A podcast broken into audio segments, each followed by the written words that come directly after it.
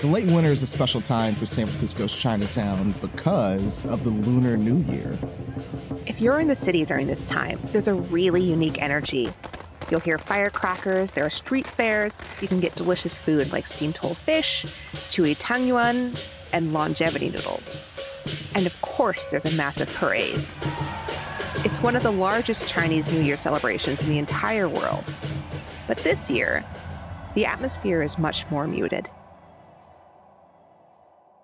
Even before COVID 19 hit the Bay Area in 2020, Chinatown was experiencing the first impacts of the coronavirus pandemic, which turned this vibrant neighborhood into what feels like a ghost town. Hey there, people. You are listening to the Extra Spicy Podcast. I'm Justin Phillips. And I'm Soleil Ho. Today, we're looking at San Francisco's Chinatown, a year on from the start of the coronavirus pandemic. Every community all across the globe has been affected by the virus. But as we know, not all experiences are the same. We'll be hearing about some of the hurdles Chinatown has faced as a community, how people are overcoming those challenges, and what the future might hold. Yes, and in doing this, we're going to be sharing the microphone with a lot of different people community members, neighborhood leaders, chefs, business owners, and more. But first, we're going to throw it to our producer, Taya Francesca Price.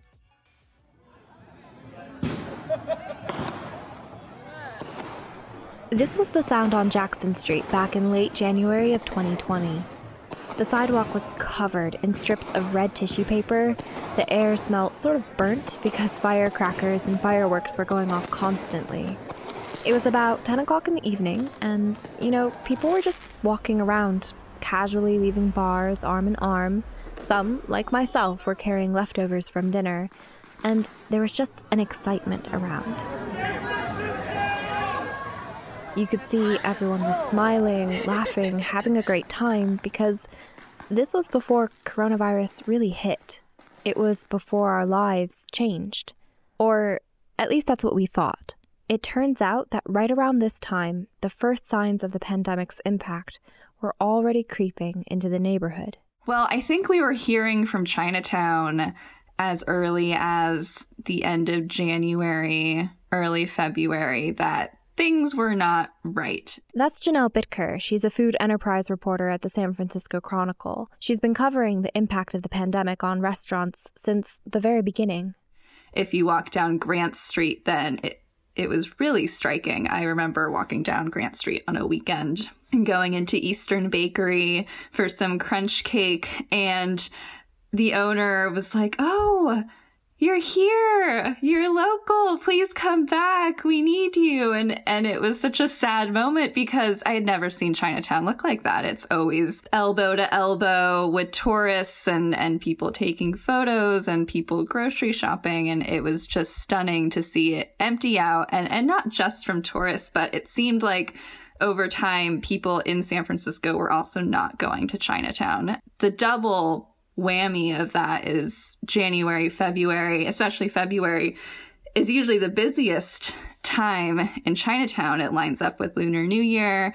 It's when people fly in from all over the world to celebrate. Um, there's usually massive banquets for weeks, and hundreds of people are getting together and spending lots of money. And the small businesses in Chinatown usually get 30% of their annual income just in that month long Lunar New Year period. So to lose that and then have the pandemic really shut things down was pretty brutal. San Francisco's Chinatown has almost a thousand ground floor retail spaces. It's a big gateway for immigrants coming to the Bay Area because there are a lot of starter jobs, which makes it a good place to slide into the American economy. That said, it's also important to keep in mind that this is one of the densest residential neighborhoods outside of Chinatown in New York. Roughly 14 to 18,000 people live in about a 24 block radius, and nearly 60% of the housing units are single room occupancy hotels, or SROs. It's a bustling neighborhood, and this is just a snapshot of the number of people within the community. But on top of that, Thousands of tourists from all around the world visit this part of the city every year. And food, in particular, is a really big part of the draw.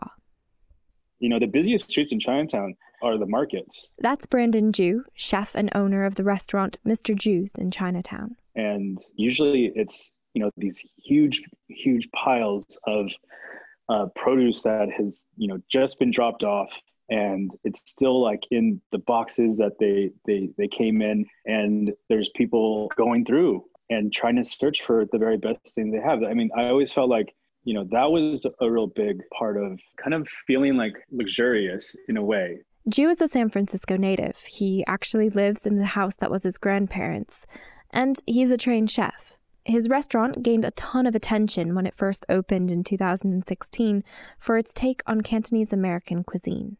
I mean, I'm pretty much can guarantee like if anyone went to Chinatown right now, that there would be an ingredient that they have never seen and might not know how to use. And I think that part of it is like really it's really intriguing because there's so, you know, your curiosity can really be, you know, sparked from from all of the things that are that are in Chinatown. I feel really lucky because I there's I've been getting so much influence from being just in Chinatown the history, even the even like what's going on now, there, there's so much going on that I think there's a built-in energy to to the neighborhood. Uh, Jew took three years to transform his restaurant um, space, which overlooks uh, Grant Avenue. It used to be the Four Seas restaurant for 50 years, a banquet hall. And these uh, venues are a big part of the community's history uh, because it's where meetings, events, and weddings all took um, place.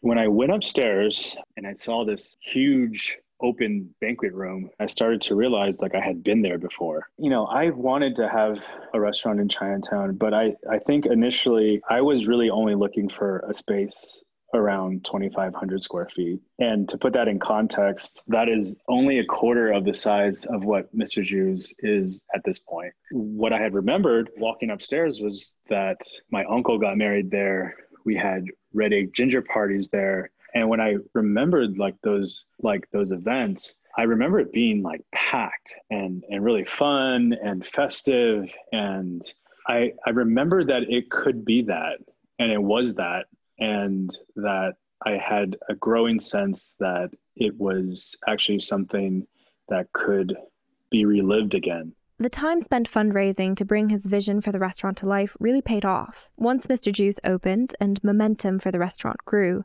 Jew eventually opened Moongate Lounge, a lounge and event space right above the restaurant. We had just kind of started to really kind of get the two kind of working together. There's, you know, the restaurant downstairs, and then there was this lounge and event space upstairs. And, you know, by the time the pandemic hit, we were you know 60 employees um, you know two floors of of operation um, gosh what timing i'm so sorry i know i know i mean the one question that I had was, you know, how business changed when, you know, the onset of the pandemic was. I imagine sort of like the food traditions of, of, like you said, going to the market and, and getting ingredients and just sort of that whole network probably was tossed up into the air. So, so what was that like? I, I think when I was kind of assessing, like, you know, really what our mentality was last year during during Chinese New Year, Lunar New Year, really was like this feeling like it was not going to last very long, and that we would be maybe rolling back into a normal life. And I think, I you know, we can go back to just you know our, our politicians at the highest level like trump just not acknowledging the seriousness of of the pandemic. Many call it a virus which it is. Many call it a flu. What difference? So how could we even think that it would be as serious as as we should have taken it? Um, you know, we were a little buffered from some of the early effects of the pandemic because we had a reservation system. We had already been booked up for two months. So the way that we saw those being affected is as we got closer to that shutdown, day by day, week by week, we would be getting more cancellations. It's really hard to really know what was being affected in the form of you know xenophobia versus tourism, I want to also acknowledge that there's this real like slowdown of tourism. And I think also that the tech companies, they were telling all of their workers to stay home and to work remotely. Those two things were happening at the same time as really also this xenophobia. As we got closer to that shutdown, you actually realize there is no more foot traffic. There is no one to fulfill those cancellations and more cancellations were happening because either people were not comfortable because of what they were hearing about the pandemic or because they were not comfortable coming to Chinatown. As coronavirus spread around the world, so did misinformation. It triggered reactions of fear and hate towards people of Asian descent. Paranoia and misconceptions about how the virus was spreading led to reduced business, and this coincided with reports of verbal and physical attacks. In many ways, this behavior was stoked by leaders who repeatedly used anti Chinese rhetoric as a way to divert questions about how the pandemic was being handled. Every day. Well, they're losing their lives everywhere in the world. And maybe that's a question you should ask China. Don't ask me, ask China that question, okay? When you ask them that question, you may get a very unusual answer. Especially yes. because of what Trump was continuing to say, even, you know, from the beginning to the very end. He just continued to really point out China, China as Chinese. opposed to calling it the Chinese virus it really affected the neighborhood. You know, that part of it makes me angry because it's it's like that that part was added on top of the difficulty of everything that that the pandemic has really proved to affect. I, it became more clear to me that I had to become more of an advocate for Chinatown and and that our voice needed to be um, really heard. And it, I think it continues to be a real question mark of what are, are the lingering repercussions of that rhetoric that was being just continued to be finger pointed to Chinese people. This isn't by any stretch of the imagination the first time Chinatown as a community has been the subject of xenophobia. In fact, its very existence is inextricably linked with the history of xenophobia in this country. I mean, we're talking about a really historic neighborhood, you know, like Chinatown is what, nearly as old as San Francisco, right? Yeah. I mean, the first Chinese immigrants who arrived back in 1848 at the start of the gold rush settled around what is now Grant Avenue, the single location where it was legal for Chinese people to actually live. So for a long time, it was seen by the government and the white gentry as what Obi-Wan Kenobi would describe in Star Wars as a hive of scum and villainy. I know, it's very screwed up. So the government mostly tolerated it in exchange for cheap labor in the mines, just in factories, and railroads, that sort of thing. The anti immigrant sentiment got so bad that it resulted in multiple laws restricting the movement of Chinese people here, including a straight up Chinese Exclusion Act, which banned Chinese immigration to the U.S. from 1882 to 1943. I mean, Chinatown um, is resilient, you know. That's Malcolm Yeung, the executive director at the Chinatown Community Development Center, or the CCDC. The CCDC was founded in 1977 and came out of an activist movement trying to ensure that Chinatown would remain an immigrant gateway. He says Chinatown has been resilient since the beginning when the community was under constant attack. You know, for, for the community to have survived that, uh, I think is, is fairly amazing. The 1906 earthquake, when uh, our city fathers and I, white fathers, um, you know, tried to move Chinatown uh, out to the mud flats in the southeast um, in order to take advantage of the incredible, um, you know, proximity of the real estate in Chinatown.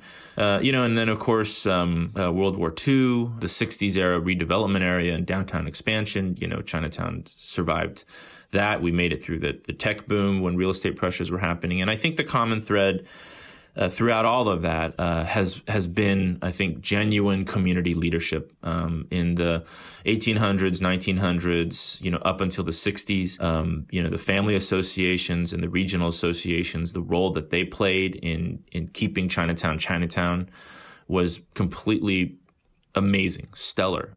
I think there's a an impulse to think of activism, especially, you know, the civil rights activism stuff being part of history, but really it extends to this present day. And there is actually a really timely angle with all of this community organization. Yeah, you're absolutely right. I mean, throughout the pandemic, there's been like a concern about preserving these neighborhoods, but on a very human element, like looking back at what you mentioned with the timeliness of this all, we're also having discussions about uh, crimes that are happening in these neighborhoods against Asian residents. And it's complicated. You know, there have been some high profile things that have been caught on video, whether it's, you know, an individual being shoved to the ground, someone breaking into a, you know, stealing things out of a store. And, you know, it, it does highlight the concern that exists within these neighborhoods. And there's a lot of dialogue about how this is happening, why it's happening, who the perpetrators are, you know, anti Asian racism, anti Black racism. It's just a really big conversation. But at its core, it goes back to the preservation of a neighborhood and it even gets more granular than that and focuses on the individual lives and the experiences that they're having there. So there's like a whole timeliness to this discussion. Right. It's a renewed conversation about how to keep the neighborhoods, including San Francisco and Oakland's Chinatowns, safe spaces for Asian Americans in this region. You're listening to the Extra Spicy Podcast. We'll be right back after a quick break. You can support this podcast and the newsroom that creates it by signing up for a San Francisco Chronicle membership at sfchronicle.com/pod. You're listening to the Extra Spicy podcast, and we're back with more on how Chinatown is facing the pandemic. Here's producer Taya Francesca Price. When the coronavirus pandemic led to a shelter in place order in March, restaurants in San Francisco pivoted quickly. They turned to technology, hopping on food delivery apps, offering takeout, and creating meal kits. But as Malcolm Yeung of the Chinatown Community Development Center pointed out, for businesses in Chinatown, especially small monolingual places, adapting was trickier the the Chinatown restaurants in particular were really not designed, you know, to work with the the economy that San Francisco has transformed into. And I think restaurants were starting to then be in a situation where they had to make some difficult decisions. Chelsea Hung is the owner of Washington Bakery and Restaurant, which her parents opened when they immigrated to San Francisco. Next month is actually the restaurant's 25th year anniversary.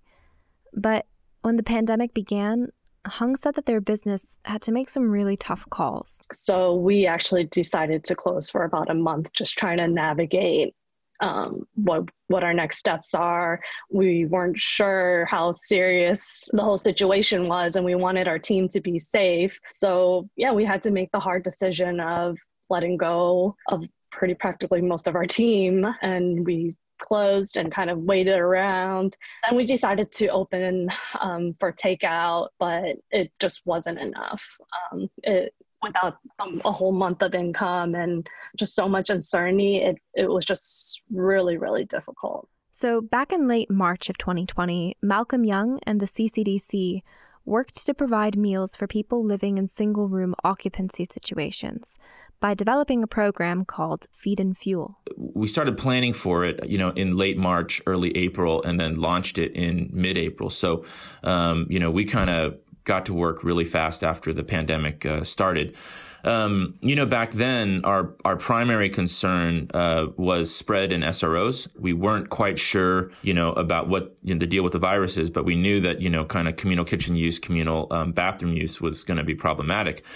So, um, you know, the first feed and fuel iteration really was focused on this idea of trying to um, provide meals to SRO residents uh, as opposed to groceries to, to get them out of the kitchens as much as possible. Um, to do that, um, we um, partnered with just a number of different folks. Um, we partnered with uh, SF New Deal, uh, who we're partnering with again now. We partnered with uh, Self Help for the Elderly um, in their meal delivery program. Uh, and then we also directly partnered with uh, 34 restaurants in Chinatown um, to create a voucher system uh, whereby SRO residents could come and, and, essentially use these vouchers at the restaurants to, to basically get takeout meals so that they didn't have to use the communal kitchens. And back at Washington Bakery, Chelsea Hung said programs like this really helped her restaurant stay afloat. We were able to apply for some programs. So we partnered up with one of uh, the meal programs, SF New Deal, which uh, gave us more consistent revenue as well as help uh, seniors with food insecurities. So we provide breakfast, lunch, and dinner and deliver to uh, the seniors that are participating in the program. The first iteration of this feed and fuel program stopped back in July due to a number of factors, but the primary one was a lack of funding. However, at the same time, outdoor dining was picking up and people were going back to work, so it really did seem like a good time to pause. But like Malcolm Yeung pointed out, everyone was afraid of a COVID surge. And sure enough, in the fall, the surge hit. Uh, for the first time, we were starting to see steadily increasing numbers in Chinatown, uh, particularly in SROs, which was really worrisome. And then, you know, on top of that, uh, outdoor dining shut down and restaurants were then really starting to um, indicate that they were going to fail. The canary in the coal mine was was really when Far East announced that they were going to close um, by the end of last year. That was a, a pretty devastating announcement and, and would be a devastating blow if that if if we can't keep them open, frankly. Far East Cafe is one of Chinatown's oldest restaurants. It's 100 years old, and it's one of just two remaining banquet halls in the neighborhood. So, in early December, a coalition of Chinatown organizations joined together to identify what was needed to really save this community. Later that month, relaunching Feed and Fuel was prioritized. Malcolm Yeung said that having SF New Deal, a nonprofit organization, step up to run the second iteration of the program really was the catalyst to getting everything going. You know, we got a an immediate $500,000 commitment from the Human Services Agency, Shireen McSpadden, you know, with uh, with kind of the mayor's, you know, nudge. Uh, we got a, a commitment to SF New Deal to kind of start the program. Then the Board of Supervisors approved $1.9 million in aid to Chinatown restaurants, a measure introduced by District 3 Supervisor Aaron Peskin. Yeah, Taya, let, let's, let's be clear. Everybody needs help. Interestingly enough, as lowest transmission rates in the city, they have become the model neighborhood in the densest community. Um, but there are a lot of people who are hungry on top of the half a million from the Human Services Agency and the 1.9 million from the Board of Supervisors, the CCDC committed an additional $100,000 to the relief program, bringing funds up to 2.5 million. Yeung says they're not stopping there. And we're now trying to raise an additional uh, million dollars from foundations and private funds to bring the total program budget up to three and a half million. Um, and and um, you know we got an immediate um, contribution from Crankstart Foundation of five hundred thousand dollars. So that was a huge boost. And um, you know we are now uh, well on our way to um, you know relaunching and getting the program rolling. And SF New Deal has just been amazing to work with. Chelsea Hung said that when San Francisco allowed outdoor dining again, their restaurant invested in an outdoor platform. So that helped a little bit you know, we also just had to become more innovative and adapt to the times, offering meal kit, just creating different ways to provide more convenience to people during this time. So it, it's just been a really emotional roller coaster, to say the least. Um, but we've definitely grown and adapt and we've tried so many different things now you know things are starting to pick back up uh, we've opened our outdoor dining again. Um, we're in a couple other meal programs. Um, we were able to hire more of our employees back. So I think things are starting to be better, but there's still a lot of uncertainty still, unfortunately. Hung grew up in Chinatown. Her parents have been in the restaurant industry for over 30 years. But when they wanted to retire and sell the restaurant, she was living in New York, working at a tech job. A comfortable nine to five. Um, and when I heard the news, it kind of made me think again about if I was ready to just see our family business, um, you know, gone. Um, so I made the decision to actually come back and take it over. As of next month, it's actually our 25th year anniversary for Washington Bakery and Restaurant. Um, it's just funny because I worked at tech companies that helped entrepreneurs and you know i became one myself. So i kind of feel like i came full circle. Um, the restaurant just has a really deep place in my heart and so does the community.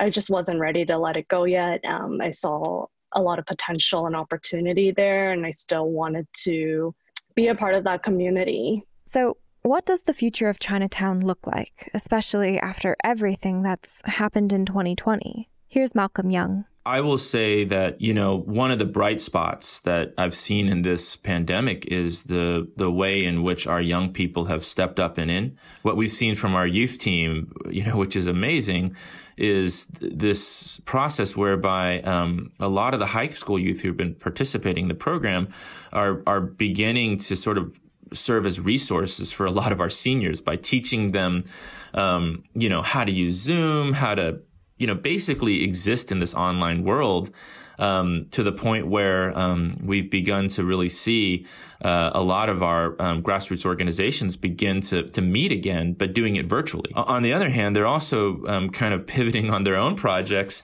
uh, one of the programs that we normally do in, in regular uh, times is uh, the, the youth team actually designs their own tours of Chinatown, where they, they do it from the framework of their experience and how it connects to Chinatown. And, and what they've done, uh, and, and this is the thing I think that's blown me away in, in so many, like just, they've created a Minecraft version of Chinatown. And they're now launching a Minecraft uh, online tour um, to be able to continue this activity. And I'm, I'm just, you know, and I'm, I, you know, I'm like, wow, if this is our future leadership, I think we're going to be pretty good. It, it's, it's really exciting. While this forced hiatus has been a time for projects and innovation, it's also been a time for reevaluations. You see, nobody has escaped the hardships of this pandemic. Brandon Jew from Mr. Jiu's actually had to furlough all of his hourly staff back in December when outdoor dining shut down. I think that that restaurant that was, you know, 2019 is not the it's not the restaurant that I want to reopen.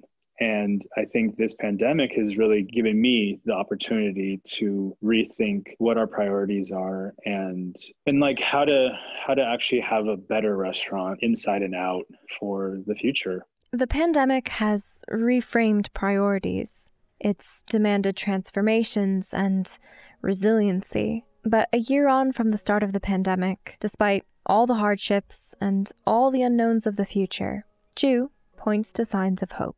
Even, you know, going to and from Chinatown, the energy is starting to come back. The markets are are more full. The things that kind of give me indication that tourists still want to kind of like experience Chinatown is like just from people asking me, "Hey, what do you where do you eat around here?" like, "Can you point me in the direction of this or that?" It, you know, it kind of makes me happy to to like have to answer those because it gives me the sense that some of it is, is coming back.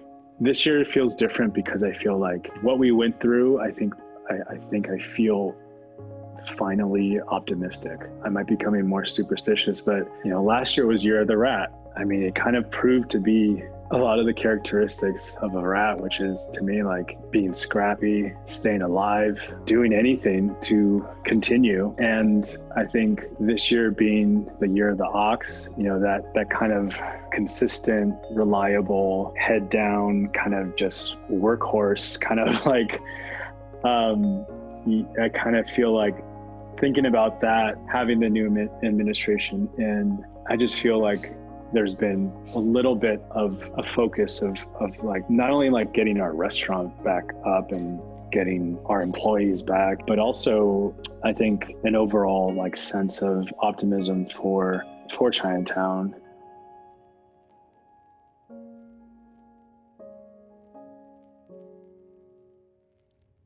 While there's no Chinese New Year parade this year, the Year of the Ox is being celebrated with 11 life size ox statues painted by artists who normally make the parade's floats. To see the sculptures' locations, go check out ChineseParade.com slash ox hyphen on hyphen parade. That's all we have for today. Thank you to Taya Francesca Price for producing and editing this episode.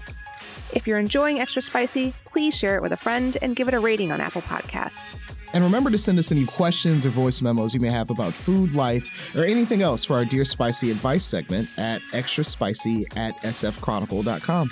Thanks for listening.